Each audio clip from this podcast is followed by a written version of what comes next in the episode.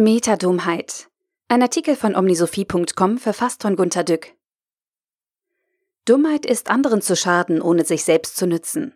So definiert es Carlo M. Cipolla in seinem kleinen Büchlein Allegro ma non troppo, in dem man die fünf Prinzipien der menschlichen Dummheit erfahren kann.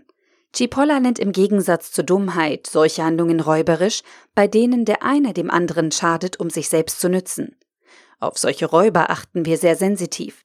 Wir haben dafür Gesetze, Regeln, Strafkataloge und Lehrer, Pfarrer, Chefs und Eltern. Ziel? Wir sollen niemals räuberisch handeln, schon gar nicht ein gewohnheitsmäßiger Räuber sein. Cipolla behauptet in seinem Buch, dass die dummen Handlungen eigentlich die gefährlicheren sind.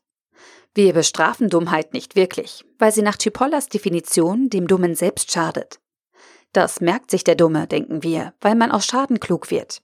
Das wissen wir alle, aber das ist dumm. Stellen Sie sich einen blitzgescheiten Juristen vor, der in absolut jedem Meeting, bei jeder Angelegenheit findet, man habe die Sache noch nicht richtig durchdacht, um schon zu einer Entscheidung zu kommen. Man müsse noch weitere Informationen einholen, etwa den langfristigen Twitter-Plan des Weißen Hauses. Da ist mir noch zu viel Risiko drin, argumentiert er scharfsinnig, wie gewohnt, und alles wird wieder einmal vertagt. Das schadet der Sache eminent und nützt dem Juristen nichts, den wir hassen. Wir wünschen ihn zur Hölle, denn er ist die Hölle. Oder Helikoptereltern. Im Englischen spricht man auch von Paranoid Parents. Ist das nicht besser so?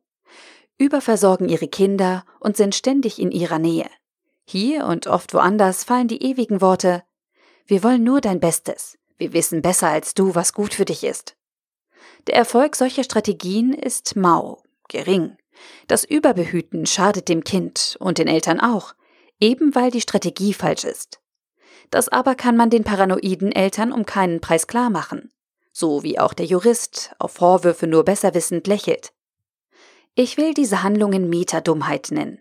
In meinen Beispielen streben der Jurist und die Eltern eine Win-Win-Situation an. Der Jurist hilft, die Eltern auch. Das ist ihre subjektive Lage. Subjektiv handeln sie klug. Objektiv, aus der Metaperspektive, begehen sie Dummheiten. Sie schaden sich selbst und anderen. Sie lernen aus dem Schaden nicht, denn wenn ein Schaden sichtbar würde, sehen sie die Ursache des Schadens konsequent in den anderen, zum Beispiel Brexit, die nicht hören wollen. Daher muss die eigene Anstrengung verstärkt werden. Da dreht sich die Todesspirale nach unten. Die Hölle, das sind die anderen. So ein Zitat von Sartre.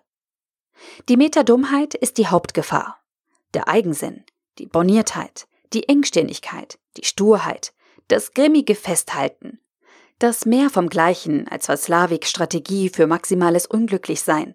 Das sind Haltungen, die etwas Gutes wollen und allem und allen schaden. Subjektiv, aus der Innenperspektive, werden sie anders gesehen als abstrakt auf der Metaebene. Metadummheit ist ein Teil von jener Kraft, die stets das Gute will und stets das Böse schafft. Erkennen Sie sie. Faust drauf. Der Artikel wurde gesprochen von Priya, Vorleserin bei Narando.